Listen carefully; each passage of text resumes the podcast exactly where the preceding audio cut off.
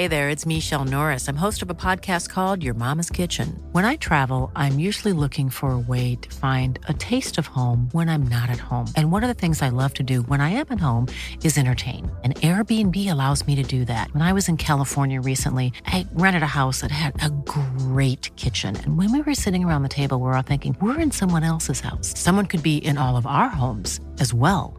If you have a home, but you're not always at home, you have an Airbnb. Your home might be worth more than you think.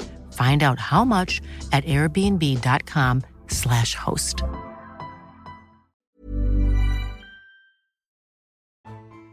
Louis the fourteenth presided over the grandest and most extravagant court in Europe. This is the king who built Versailles, who lived his life as a theatrical event, and who, being only five foot three, wore red high-heeled shoes, les talons rouges, and a rather fabulous wig.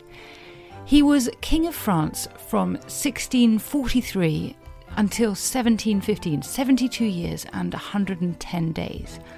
He married in June sixteen sixty to Marie-Thérèse of Austria, and he began his personal rule from sixteen sixty-one, because he had been a child when he first came to the throne. And one thing you may know about Louis the fourteenth is that he had a number of mistresses. So today, my guest will help me consider the image, the influence, and the insecurity of the French royal mistress. Doctor Linda Kiernan Knowles is adjunct assistant professor at Trinity College, Dublin. She's written about the mistresses of Louis the fourteenth, and she helped shape an exhibition in Paris that you can see, if you can get there, at the Centre Culturel Irlandais called How to Be Good, that looks into these themes.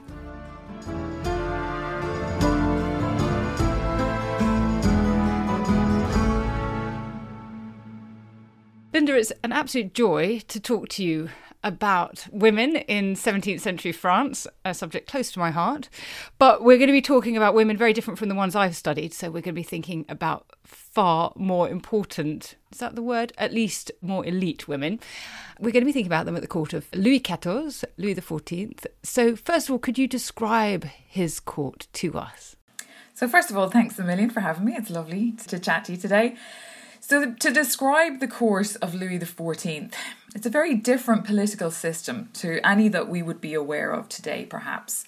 It's very complex in the sense that the way that power is distributed throughout the court is dependent really kind of from the centre of power, the king, and Louis really situates himself at this centre. We all know him as the Sun King, so he heightens that imagery. And so a lot of the influence is derived from the centre and it flows out into these kind of circles around him. So you have these layers of power and influence that emanate from the centre of the court. And we have this idea about Louis the fourteenth's court, and particularly Louis the fourteenth, as this absolutist king. So this very much this arbitrary, perhaps, practice of power, that it, everything comes from him and he derives his power from divine right. And yet it's a much more nuanced system than that. It's one that he has to negotiate and navigate himself. He has to mediate between all these layers of power and yet balance them all out as well at the same time. So it's a very insular world. It is one that grows a lot during his reign. He likes to have his nobility around him. He likes to be able to see them, to surveil them nearly. And it's one certainly that they all grow up in it and they all learn that the gesture, the etiquette, the courtesy, the way that they behave is all representative and also demonstrative of the levels of power that they all occupy. So from the king to the royal family, the princes and the princesses of the blood, the higher nobility, the dukes and peers, and then emanating outwards from that. And part of this system of power is this semi-official role of becoming the maîtresse en titre. How should we understand that? What did that mean? How should we even translate the phrase? So it's essentially the titled mistress or the official mistress. And this is the lover of the king, a companion of the king. And during this reign, certainly the romantic companion, and later reigns possibly not, where it is not hidden, where it is not clandestine. They are shown to be this companion of the king. Now, the title itself originates in the fourteen forties with Agnes Sorel, who was the mistress of Charles the seventh. And that's the first time where you see this person who is not his wife come to the fore and be publicly acknowledged. You have earlier examples like Diane de Poitiers with Henri the Second and Gabrielle d'Estrie with Henri the Fourth. And they're all very publicly known, presented at the court. So there is a lot of precedence there for Louis the fourteenth's court. So by the time that you see royal mistresses emerging at Louis the fourteenth's court, and almost from an age where he is perhaps sexually active, from his late teens onwards, you have essentially this acknowledgement. This is a woman, she is not his wife, and yet she obviously has this influence over him. She holds a fascination for him. He desires her as well. The kind of idea that she has attracted the gaze of the king, therefore she attracts the gaze and the attention of the rest of the court too.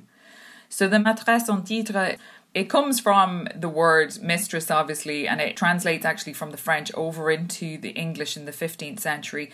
And it gives this connotation of a woman in the domestic sphere. That's very accurate in relation to a royal mistress, because a royal mistress is always French, and yet the queen is always foreign. And so in that respect, the marriage to a queen is representative of foreign policy, usually, as a means of brokering peace, usually, or at least trying to smooth relations with another major power.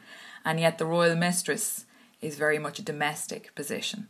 She's usually one who represents domestic concerns and within the factions of the nobility then at the court too. That's a fascinating insight, thinking about actually it's about nationality. I hadn't put those things together, even though of course they're all French, his mistresses. Yeah, it's one of the things that when I came to the topic first, when I realised this, I thought, goodness, yeah, this is right. They're all homegrown gals and they're close to the monarchy already for the most part. And in that reason, they're close to the nobility. And so they hold a fascination for the nobility too, because the nobility have to keep an eye on who is going to ascend, who is going to gain that position, and what can be gained through them as a result. So Louis' first official favourite is Louise de la Vallière, who arrived at court in sixteen sixty-one. Tell us about her. She is from a very noble background, and she comes to the court as a lady-in-waiting. So she's very much within the eye line of the king. And this is key, the proximity, proximity to the king, in order to gain that recognition, but also then to maintain it later on, maintaining this position near the king. So she is not described as very ambitious. She's not described as one of these great beauties either. She's quite a bit younger than the king. I think she might be six years or so younger than the king, which makes her the youngest of all the mistresses, apart from Fontanges later on, who's a very short-lived one. Seems to be quite an innocent, someone who is regarded as, and this is something that's always used for mistresses, but I think it's true for her, she loves the king as a man. I think she's overheard saying, if only he were not the king, you know, and I think he's supposed to have heard this and thought, well, you know, she loves me for me, myself. And so she in later years has been seen to represent this more innocent kind of youthful, hopeful time of Louis' reign, that she represents this time before he really becomes the Sun King. It's very much the springtime almost of the reign. But we're projecting in hindsight then because we know what comes afterwards. And yet their relationship was very strong from probably sixteen sixty-one onwards. We don't know too much about her and their relationship because of Louis' mother. Now, Anne of Austria, who had been his regent, is a very powerful figure at the court and a very powerful figure for him personally. They were deeply, deeply attached to each other. So when she dies in sixteen sixty-six, that really lifts the restrictions on Louis' personal life, any private life he might have. And in that respect, that's when you start to see Louise de la Vallière coming to public recognition. And she has a number of children with the king. She has four. Two of whom die quite young, and in the same year a daughter is born, Marianne, and she becomes very, very well known at the court, Mademoiselle de Blois, as she is, I think, a favourite of Louis the fourteenth. So in having children with the king then, obviously, that solidifies the position, consolidates her position, and is a very significant moment for a mistress, because at that point, they are establishing essentially a parallel line, bloodline, alongside the royal family. I mean, Louise de la Valliere's position as royal mistress is almost confirmed by the fact that the king is married at this stage. He does have other trysts before his marriage with the Mancini sisters, who are the nieces of his Prime Minister Mazarin. But after his marriage then, that's when you really enter into a phase where you have a definite queen, Marie-Thérèse, Marie-Thérèse as she becomes upon marriage, and then on the side then the mistress, Louise de la Vallière. So when Louise de la Vallière gives birth to children, that establishes a parallel line, not of succession, but a parallel bloodline for the royal family. And that becomes increasingly significant as time goes on, because Louis goes to great lengths to recognise his children as well. But with Louise, Louise is a very, I think, benign figure in the history of these court relations. She also seems to be a very pious figure. She's very, very much conflicted in her position. She feels that almost to have this relationship with the king, because he desires her so much, she is performing almost a divine duty. He's the one committing the sin, really. She is committing a sin of sorts too, but the onus should be on him in this equation. But for her, she feels, well, I am committing a sin, but, you know, this is something that I've always been called to by God. So she's so conflicted in all of this eventually, she just keeps running off to the convents. She tries to flee the court several times. And I think the first time Louis makes a big deal out of it and runs after her, throws on his cloak, hops on the horse and gallops off to the convent. And they have a very tearful reunion and she comes back. The next time she does it, he doesn't bother. He sends someone off to get her instead. And then the third time he leaves her where she is, which is eventually, I think, in sixteen seventy-four. So really her ascendancy, she's there from early sixteen sixties, certainly by sixteen sixty-four, they're very much an item, but they can't really come to the fore because of his mother. sixteen sixty-seven then, she is awarded with a very high-ranking title. She's elevated to a duchess. She's given various estates, a very generous pension, as they all are. And yet that is not so much a sign of elevation as it is perhaps a golden handshake, because at this point in time, someone else has come to his attention. And before we go to her, just I want to pick up on that point about him recognising her children. Does that mean that they're made legitimate but not allowed to succeed? Is that roughly what's happening? Yeah, they're legitimised. Now with Louise, he recognised her as the mother, and he talks about the esteem that we have for their mother. The two children from that relationship who survive, the Comte de Vermandois, he gets into trouble later on, but he dies in his teens. He'd kind of fallen out of his father's favour. Mademoiselle de Blois goes on to have a very lengthy court career. They don't pose problems for the line of succession, but the next set of children do. OK, so the next set of children, now we're moving on to the most fabulously named and indeed fabulous woman, the Françoise Athénaïs de Rochechouart de Montmartre, who is Marquise de Montespan. I think maybe we'll call her Athénaïs or Madame de Montespan. Yeah, quite a tongue twister. Tell me about her. She is pretty amazing as a character at the court. She comes from a very, very well-established noble family, and she would have considered herself of a higher rank than the king. She pretty much looked down on him at times. So for her, she's a very, very well-known figure at the court already in the sixteen sixties. She's a lady in waiting to the queen. She is, and this is a big problem, she's already married. She had had quite a colourful background already. She had been due to get married to the Duc d'Anton, who was killed in a duel, and then she ended up getting married to his brother. They're married in the early sixteen sixties, sixteen sixty-three, I think. And then they have their first child later that year. So they have two children already by the time she comes to the attention of the king. And as lady in waiting to the queen then, she's very visible to the king. She's in that entourage. She's regarded as extremely beautiful. She's always described as having these gorgeous blue eyes, this aquiline nose, just the epitome of beauty ideals at the time. And very witty.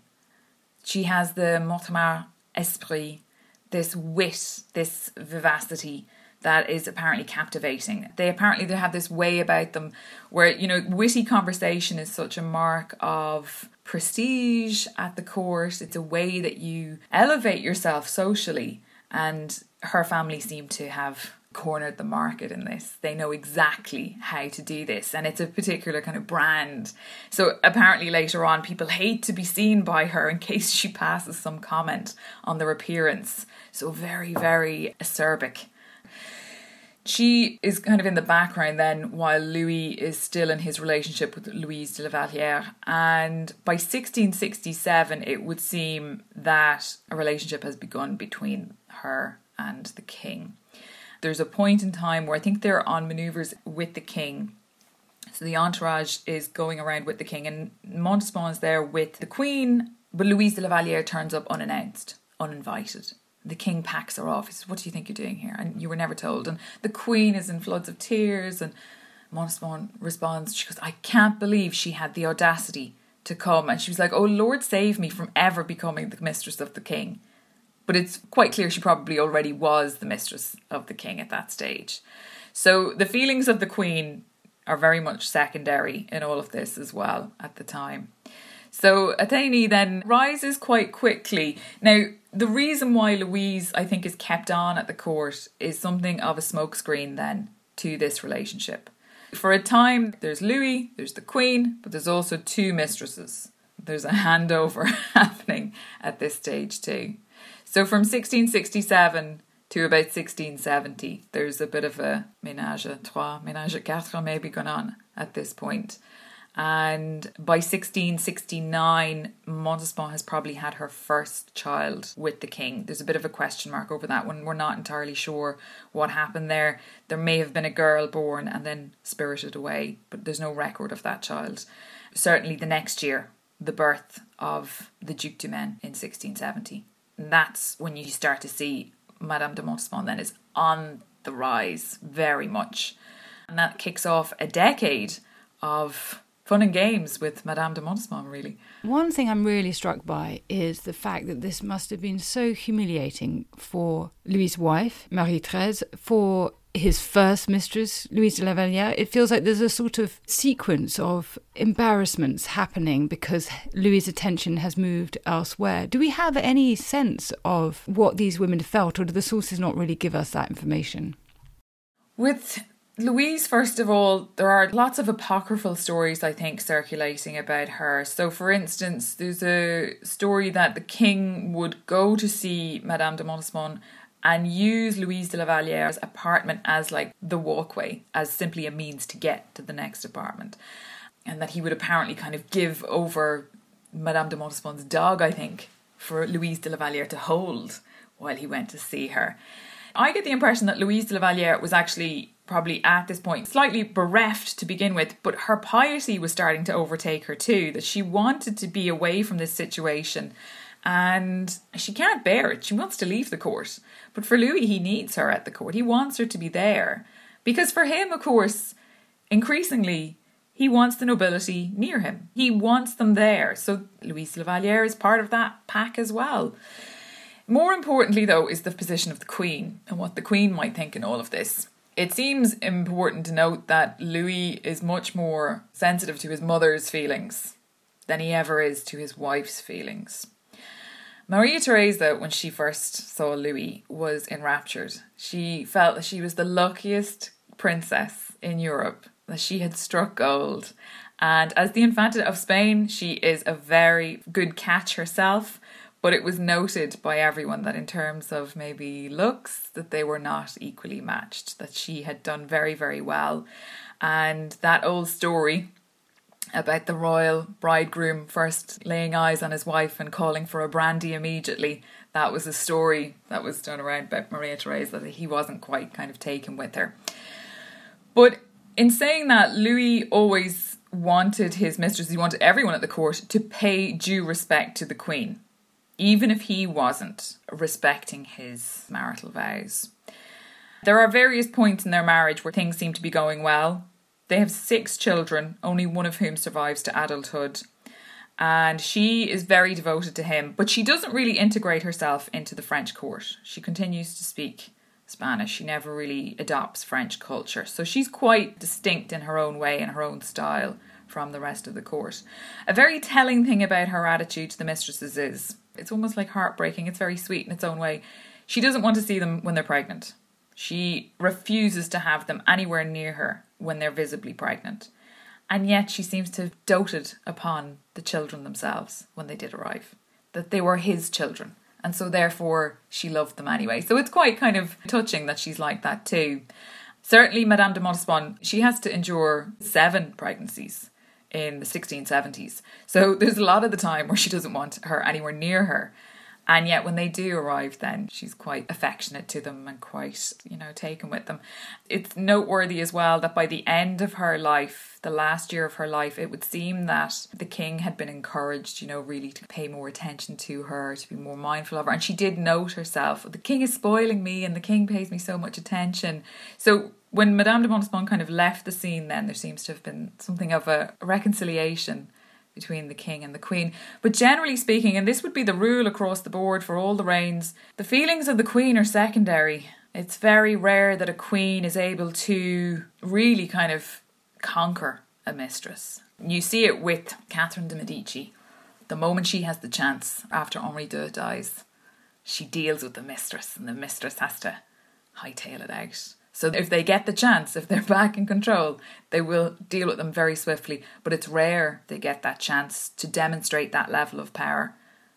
I mean, I'm struck by what you say about the Queen and the pregnancy. It makes perfect psychological sense. She doesn't want to see visible evidence of infidelity, but at the same time, especially if she loses five children, you can see why she would care for those that are existing. That's the thing, you know, this argument about the attitude of parents to children in the early modern period and that old theory that oh, they don't have that connection to children because they don't want to invest emotionally in a child that they might lose. And you see time and again that's not true.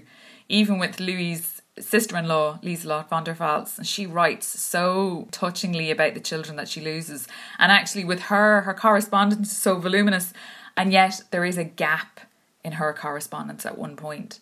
And that's the silence of grief. That's when she's grieving. She doesn't write about it because she can't. So for Marie-Thérèse, for everyone to say that, okay, the loss of pregnancies in the early modern period was such a common experience, it doesn't lessen the emotional impact of it, I think, for them too. So yeah, you're right in the sense that, yeah, a pregnant mistress is very much this hugely visible image of the king's infidelity. And then, of course, when the children do arrive, they're probably in the company of a governess. Or they're not there with their mother as such. The mother has more important things to do, which is get straight back to court life. And for Madame de Montespan, that becomes increasingly difficult. Every pregnancy apparently has a physical impact on her. And a lot of observers at the court are delighted to see that her looks are fading. Her looks are suffering as a result of these repeated pregnancies. She actually even inspires a new style at the court, which is very free-flowing, loose clothing, which is to conceal not just the loss of her figure, as is noted by many at the time, but also the repeated pregnancies. So she tries to stay at court for as long as possible within a pregnancy and then only leave in the later months. Gosh, the brutality of it all. You know, I'm feeling for her. But let's get some sense, before we think about the dissolution of her power, let's get a sense of how powerful she was, because she's receiving extraordinary gifts. She has a place at court. Lisa Hilton has called her the real Queen of France. Was she more queen than the Queen? In terms of style, performance, yes, probably. Much more in terms of the presentation of power. When it comes down to concrete power then, the Queen can at times stomp her foot down and have them kind of removed from her presence. There is a hierarchy there underneath all of this. And I think the way of seeing her as this real queen, certainly in the performance, even sometimes in the material acquisitions that they have. So famously, Madame de Montespan would have had twenty rooms at the palace, whereas the Queen had eleven. There would have been a huge amount of money diverted to Madame de Montespan's chateau at Clogny. And even at one stage, you could see the kind of tension between her and Louise de la Vallière because they were fighting over who would get the best craftspeople for their apartments as well. And I think Madame de Montespan kind of kidnapped the craftsman from Louise de la Valliere's apartments at one stage, and Louis had to broker between them. And you can see then as well, in terms of the importance Louis gives to Madame de Montespan in terms of material goods, you know, even in the correspondence that Louis has with his finance minister, Colbert, where he tells Colbert, at the start of his letters, have you sorted this out for Madame de Montespan? She wants orange trees. She wants a lot of them, and get them to her. Is that done? And as he says to Colbert, you know how much this means to me. All of this must be taken care of. And then he moves on to matters of state after having addressed that issue too. You can see from the account books as well, there are enormous amounts of money being spent on Versailles at that stage, because the court, while it doesn't officially move there until sixteen eighty-two, it is very much there in situ in the sixteen seventies onwards. So Versailles had been this kind of swampy kind of hunting lodge in the reign of his father, in Louis the thirteenth's reign, and it obviously becomes the bling of the Ancien regime, and there's so much money diverted into this. So what's diverted for the mistresses is very small in comparison, but any records I've seen in relation to perhaps what was spent on Louise de la Vallière in total over a number of years, it could amount to what would be spent on the Queen within one year. So very significant amounts of money, but not overtaking the amount of money spent on the Queen. You also have then gifts of jewellery, which might be the first signal to the court of a change in status, where you have a lady in waiting who suddenly turns up with the diamonds of a duchess. That's a signal. The wearing of pearls is very popular. The dress might change as well, but certainly then the acquisition of estates, of maybe rights to different territories, the accumulation of rents maybe, and certainly title then as well. So there's a lot going on for her. And then for Madame de Montespan, then there's favour. This is another huge part of the royal mistress's role. She is a means to approach the king.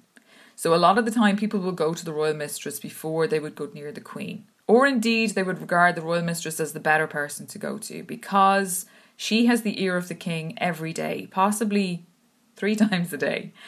And in that respect, they know that she will be able to put forward their case, if she's so inclined. Because you have examples whereby Madame de Montespan, if she likes you, she'll do it. But if she doesn't, she might tell you she did it and not do it at all. Like the Comte de Lazun, who is one of the captains in the King's Guards, who had designs on the King's first cousin, Mademoiselle de Montpensier, La Grande Mademoiselle. And he went to her at one stage to petition, and she says, yes, yes, I'll go to the King, I'll make your case to the King. And he didn't believe her, so he hid under her bed and listened to her, filled the King with a whole load of nonsense about the Comte de Lazun, who was listening to all of this under the bed. Later on, she said to him, no, I made you petition, and the king said this, and the king said that. And he said, the king said nothing of the kind. This is what happened. And repeated the conversation that she had had with the king word for word. Didn't really do him any good in the end. He got packed off to prison. But there's a lot of kind of negotiating going on. And the mistress can be this key negotiator, but she can be a very mischievous one too. Yeah, she sounds like a really fascinating character. We get a sense of her charisma and her wit, but she's obviously a little wicked as well. I mean, yeah, she's... her wickedness. I mean, in terms of her wickedness, she could be really wicked. We're not quite sure, because she then becomes, in the late sixteen seventies, embroiled in what's known as the Affair of the Poisons. And this is a huge scandal in Paris in the late sixteen seventies, which kicks off with a woman called the Marquise de Brinvilliers, who is accused of, accused and convicted of poisoning her father and her brothers as a result of her own doomed kind of romantic ambitions, and ends up tortured, executed. But in the midst of her torture, then this whole kind of background story of the occult, basically, in late sixteen seventies Paris starts to be revealed. And one woman in particular, Le Voisin, Catherine Desay, is revealed as this key kind of person at the centre of this web. They're regarded as selling poisons, and they're sometimes the poisons are referred to as inheritance powders, because this is how you speed up things to get your inheritance. Hundreds of people were dragged into this. The Lieutenant General of the Police in Paris, the police force had been established in sixteen sixty-seven by Louis.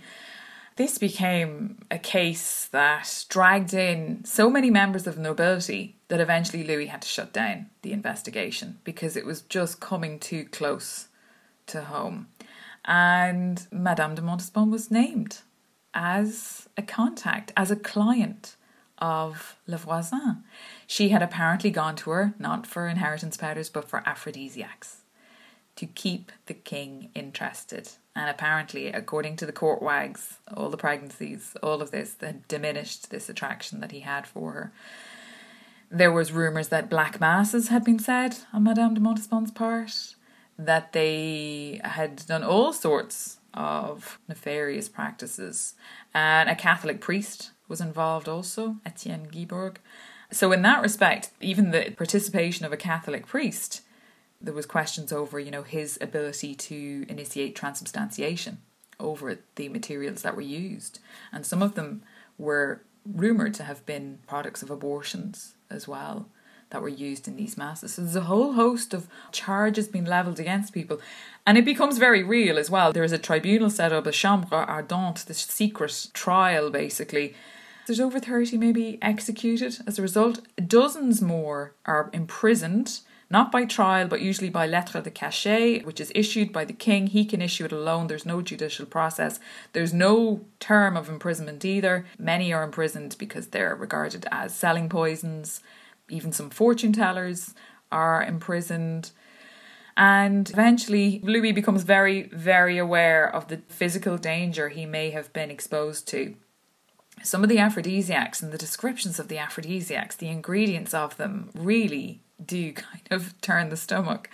Blood is involved in some of the aphrodisiacs as well. And there is a definite shift then in his relationship with Madame de Montespan. She's never tried, she's never formally accused. It's almost like she's nearly too big to fail. For him to accuse her, for her to be formally tried, would have been an acknowledgement also of his inability to protect himself. So it's a very, very unusual episode at the court. It's one that when it's shut down, I mean, it's incredible. Like, so many people write about it. Madame de Sévigné is great as a source. She writes a lot about the execution, the original execution, the Marquise de Brinvilliers, and then the fallout of it at the court. But it must have been a time whereby people were very much, I think, uncertain of who they had been in contact with, where their own position lay, what they may be accused of themselves then too. And poisoning was an old story at the court. Anytime anyone young died, there was always the suspicion. Who stood to gain from this death? So the most famous of which would have been Louis's sister-in-law, Henrietta of England, who was married to his brother, Monsieur. She died quite young, be at the age of twenty-six, twenty-seven. And she, in her final day, called out, "I have been poisoned." So that set off things across the court at the time. She hadn't, but the rumours of poisoning, the rumours of witchcraft, and of course witchcraft at this time is undergoing a redefinition. It's no longer seen as reasonable to believe in these things. And yet here you have the remnants of those old practices posing very much mortal danger to people in the highest positions of power. That's really fascinating incidents. And it also raises questions about faith, which you touched on the fact that this is a double adultery, that when we've got Louise de la Vallière, the king is committing adultery, but he's a man, you know. Whereas in this case, we've got a husband involved. We've got the Marquis de Montespan. And I wonder how this was seen at the time by the Catholic Church. Yes, the double adultery is when the king is involved with a married woman.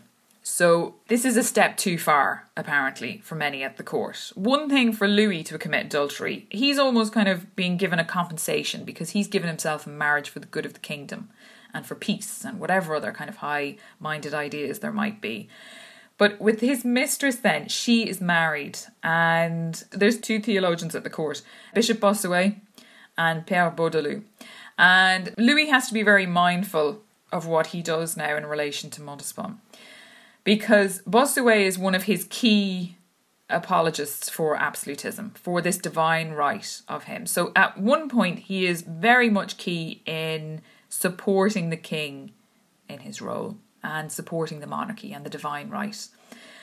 And on the other hand, then he has to balance out then what Bossuet says about the king's private life. And Bossuet apparently can give a real kind of thumping sermon when he wants to. You know, standing room only when Bossuet decides to let rip. And in sixteen seventy-five, Louis does end up sending Madame de Montespan away. He tries to restore himself. Even before any of the affair of the poison stuff kicks off, he sends her off and banishes her.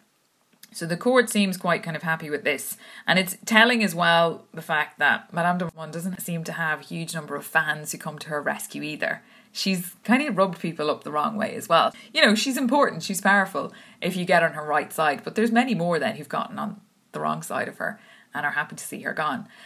So the Catholic Church, yeah, there's a very troubled relationship. There's a troubled relationship anyway between Louis and the papacy. And then with his church, he has to balance out that divinity, that role that he's meant to play, but also this very human failing, this submission to his own desire, to his own passions. There's a number of different priests and confessors at the court who refuse at times to give, not so much him, or what they did say to him at one stage, we'll refuse confession, but refuse to give confession or the Eucharist to Madame de Montespan. I think she goes in for a confession at one stage, and the priest says to her, is this the Madame de Montespan who scandalises all of France and brings shame and everything else, and sends her packing? So that relationship with the church, it's one of these things about the position of the royal mistress, that there's a two-sided thing to it, where you have the mistress as this representation of the strength of the king, the virility of the king, this quality of him as this lover, a prowess. And then on the other hand, it's a representation of his weakness, of how there is this compromise of the crown via the king's kind of human qualities. And that harkens as well to the whole theory of the king's two bodies. And the theory, of course, that the king has an eternal body, the body politic, and then there is the physical body of the king, the mortal body of the king. Now, you've talked about Madame de Montespan's influence waning, and I would like to discuss what happened after that in just a moment.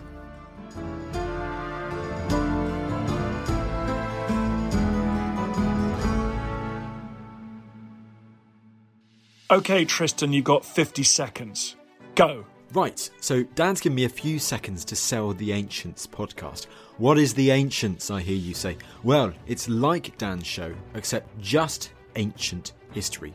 We've got the groundbreaking new archaeological discoveries. This seems to be the oldest known dated depiction of the animal world, as far as we can tell, anywhere in the world. We've got the big names. It's one of those sort of great things, Pompeii. It's kind of forever rising from the dead and from destruction. We've got the big topics. The man destroys seven legions in a day. No one in history has done that. Subscribe to The Ancients from History Hit, wherever you get your podcast from. Oh, and Russell Crowe, if you're listening, we would love to have you on The Ancients. Spread the word, people. Spread the word.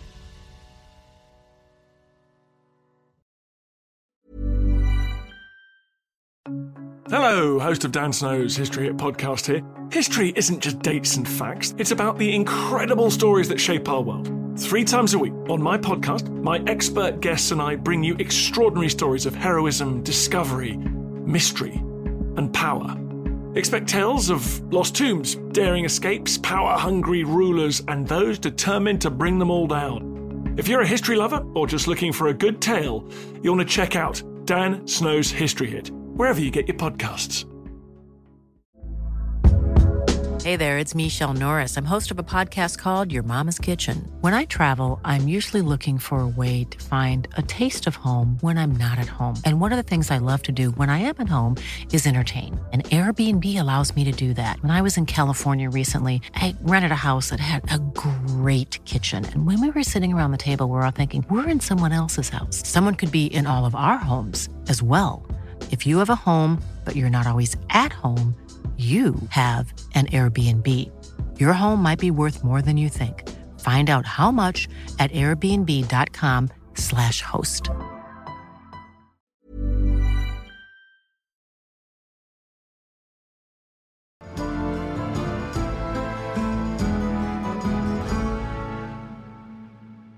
In this edition of Not Just the Tudors, I'm talking to Doctor Linda Kiernan Knowles about the power and precarity of the royal mistresses at the court of Louis the fourteenth. We've had Madame de Montespan, and is the next mistress, rather briefly, Mademoiselle Angelique de Fontanges? Now, Angelique is a very, very brief affair because she dies quite young. She comes to the court. She's, again, I think, another lady in waiting. This is the key thing. Noble families love to get their daughters into these positions at the court, whether it's a lady in waiting, some kind of management position in one of the households of either the Queen or the King's sister-in-law, Madame. They're the highest ranking women at the court, and therefore you would be at the centre of the court with them. So Angelique de Fontanges really steps in in that sixteen seventy-nine, sixteen eighty, at that point where Madame de Montespan has become a major problem. She's very young, she's only eighteen, the king at this stage is in his forties. So uh, quite a departure in terms of age, and apparently not very bright, very beautiful but not very bright. Louis just likes her in terms of appearances, I think. Not great conversationalist by all accounts. They have one child together, and she dies, I think, soon after the birth of that child. I don't think that child survives either. Madame de Montespan is put out by this enormously. Fontanges, she said, she's as pretty as an angel, but as stupid as a basket. And she doesn't have to worry about her long, because unfortunately then she does die at the age of about twenty. That's a brief affair, and she is recognised. She is considered one of the official royal mistresses. You know, when we talk about what makes a royal mistress official, its appearance, to be beside the king almost. You don't have an official proclamation. It's kind of done through the ceremony of the court. So for instance, if they're at the theatre, the queen will sit on the king's right side. The mistress will sit on his left. Oh, I had no idea. So they actually appear in public as a trio. Mm-hmm. Yeah, yeah. If they go on manoeuvres, perhaps, they will be with them as well. So there will be this public presentation of them. Even for the King's Day, and you think about Louis the fourteenth's daily schedule of ritual at the court, it's fascinating because people would say, well, you can tell the time by what the King is doing. He had a very regimented day. He worked very, very hard. Louis the fourteenth put in, you know, a lot of hours into governance and maintaining. He never took on Prime Minister after the death of Mazarin in sixteen sixty-one. So when he went to see the mistress, that was known at the court. He is with Louise. He is with Madame de Montespan. He is seeing Madame de Maintenon.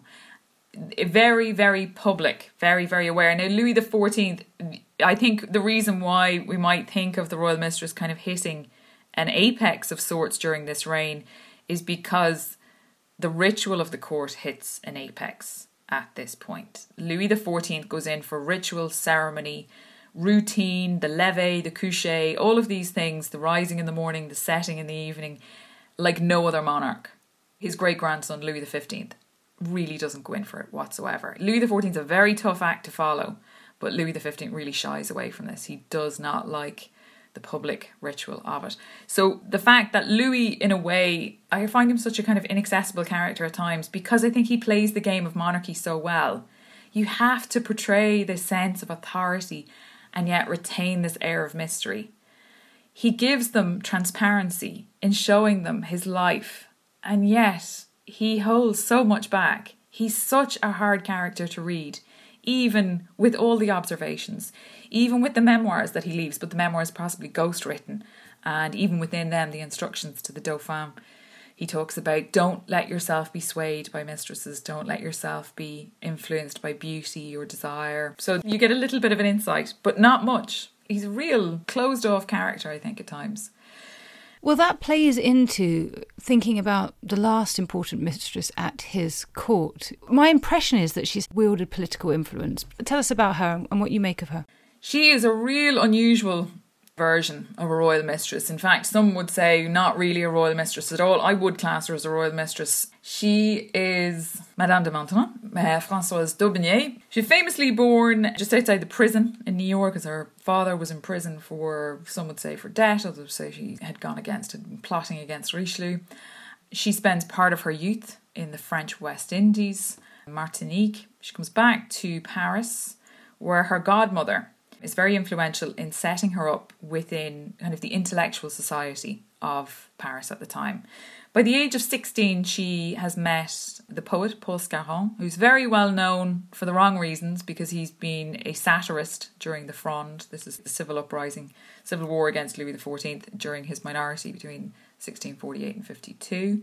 By sixteen sixty, she's widowed by that stage and she is in receipt of a pension from Louis's mother, Anne of Austria. And by sixteen sixty-nine, she has gained a reputation as being very discreet, quite respectable, quite pious in her own way. Her religious background is even very unusual. Her grandfather had been a very prominent Protestant, a Huguenot, and yet she's brought up both as Protestant at one stage and then Catholic. And, of course, is very resolutely Catholic then for the rest of her life. By sixteen sixty-nine, then, she had come to the attention of Madame de Montespan and the king, and she's appointed as a governess to the royal bastards, so the children of Madame de Montespan, and in particular to the Duc de Maine, the first one. She becomes very, very devoted to that child. The Duc de Maine had been born with an injury to his foot and he needed a lot of medical attention in his early years. And Madame de Maintenon, she's very devoted to him. Louis took notice of this older, more kind of discreet, more sober woman, a completely different character than Madame de Montespan. The interaction between the two must have been a, something to behold. And Louis slowly comes to appreciate this calm, devoted presence in the lives of his natural children. He's particularly taken with her devotion to the care of the Duc de Maine, because he's very fond of the Duc de Maine, even though the Duc de Maine does cause some problems later on. But she takes him away to various places across France to take the waters, you know, these places that are renowned for their healthful properties. And as time goes on, by the end of the sixteen seventies, he has come to rely upon her as a confidant of sorts, particularly as Montespan's behaviour and reputation becomes ever more erratic and unstable. And I think that's what really is the issue at stake for Louis and Montespan. There is a volatility. That volatility that drew him to her to begin with has now become a liability. And Maintenon then becomes this rock that he relies upon, that he goes to for advice. The whole question over whether she's a royal mistress is tied to the question of a physical relationship between the two. And generally speaking, it's accepted that there was no physical relationship between them until they got married. And that's where you come into another separate category of royal mistress. Maria-Theresa, in her last year of life, as I mentioned, totally happy with the king, devoted, but she passed away in July sixteen eighty-three. And probably by October, we've no paperwork on a marriage, but we have a couple of indications through correspondence. There's a couple of witnesses at the wedding, including the king's valet Bontemps and the priest, but not proclaimed queen. It's a morganatic marriage. It's in secret. And Louis the fourteenth has done something very, very strange. He has contracted a marriage purely for himself. And he's young. Whether it's a great love, it's certainly not the great passion that was seen with de Montespan. It's not that volatile passion. It's a very calm, very stable one. And, you know, a lot would say, well, she's there for thirty years. Well, really, she's there for forty years. Because from sixteen seventy-five onwards, where we see the first very dramatic display of favour from Louis, which is to give her her own estate and to elevate her title, for forty years she's at his side. And the relationship seems to have been very, very steady. You don't see these kind of ups and downs, banishments, exiles, nothing like that. She's a very steady presence at his side. Many regard her as almost like a first minister by his side as well.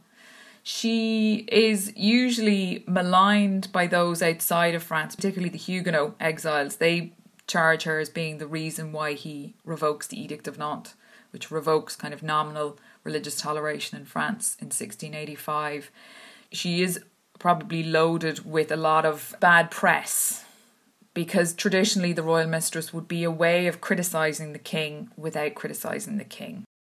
And it's fascinating to me that we think about Louis the fourteenth as being this man who has so many mistresses. And yet, as you're pointing out, for the vast majority of his life, he's actually with this one woman who he does actually marry. Yeah, yeah, this is the thing. And it becomes this way of almost characterising the court then in hindsight. You know, people kind of think about Madame de Maintenon as heralding in this dampening almost of the vivacity of court life. But again, that's an oversimplification of it as well. I mean, Louis is entering into a different phase of his monarchy then too, even in terms of his involvement in military endeavours. I mean, he's quite a belligerent king, certainly, but he is entering into kind of the later years of his life. He's adapting. His relationship reflects that change and that evolution, perhaps, in the reign itself too. So yeah, this idea that perhaps he's a bit of a gadabout or he's flighty. No, he's quite... towards the end, I mean, half of his life is spent with Madame de Maintenon. And in many respects, I always wonder to what extent our view of the royal mistress in the early modern period is shaped by what comes out after the revolution. And even the pamphlets of the revolution too, in how they characterise feminine power in the Ancien Regime. And I think it's really interesting to look at the example of Marie Antoinette in relation to the mistresses. Because, of course, Louis the sixteenth never takes a mistress. And some would say it's to the detriment of Marie Antoinette, because she is then the target of so much of the criticism. Had there been a mistress, the mistress would have taken, would have deflected. During the Revolution, the pamphlets attacking Marie Antoinette draw lines between her and previous royal mistresses, rather than queens. They invoke the imagery of royal mistresses corrupting male power and that she is taking on that mantle too. So mistresses actually have a very important political role in playing the lightning rod to the royal couple. They can be, and yes, yeah, they can be used then not so much to protect the monarchy or to protect them from criticism, but really attract even more criticism then also as well. You know, even in Louis the fourteenth's time, you know, at a time where he's completely finished and with Louise de la Vallière and Madame de Montespan and Mademoiselle de Fontanges, she has departed the world. They are used by caricaturists in the sixteen nineties and early seventeen hundreds. And they are used in the caricatures, all four of them, with Louis the fourteenth, all of them kind of controlling him. One of them is fascinating. It's from sixteen ninety and it's actually an example of like a play on fake news at the time, where it shows Louis the fourteenth in his deathbed. He's dying of embarrassment because he's fallen for the fake news that William of Orange has been killed in battle and he's found out that he's been led astray. But around him you have the devil and there's a whole host of characters, but all the mistresses are by his bedside weeping. So this sense that even when a mistress is gone, the afterlife of a mistress is very strong. They almost like, you know, still remain on there as this reminder of his human failings, of his vulnerability. And I think that memory, that afterlife, that legacy of a royal mistress, the institution itself, yeah, I think it is very powerful during the revolution. This has been a wonderful and fascinating look at these people who seem to have been so important, this official but not official. There's a liminality about them, and yet this sense of being precarious at all times as well. And it's been a real insight into the nature of power, I think, in seventeenth century France. So thank you so much for this tour. It's been fun.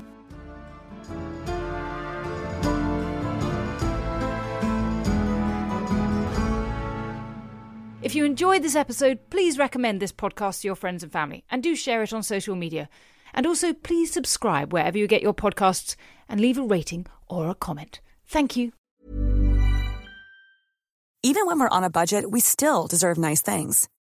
Quince is a place to scoop up stunning high-end goods for fifty to eighty percent less than similar brands.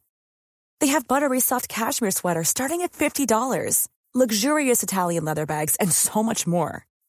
Plus, Quince only works with factories that use safe, ethical, and responsible manufacturing. Get the high-end goods you'll love without the high price tag with Quince. Go to quince.com slash style for free shipping and three hundred sixty-five day returns. History is full of extraordinary people, the Tudors being just a handful. In my latest film on History Hit, we meet Bess of Hardwick and go inside the incredible house that she built, a house that defines the elegance and grandeur of the Elizabethan age. A house fit for a woman who climbed to the top of the Tudor social ladder. To find out more about the life of Bess and many more fascinating figures from the past, sign up via the link in the description with the code TUDORS for an exclusive discount.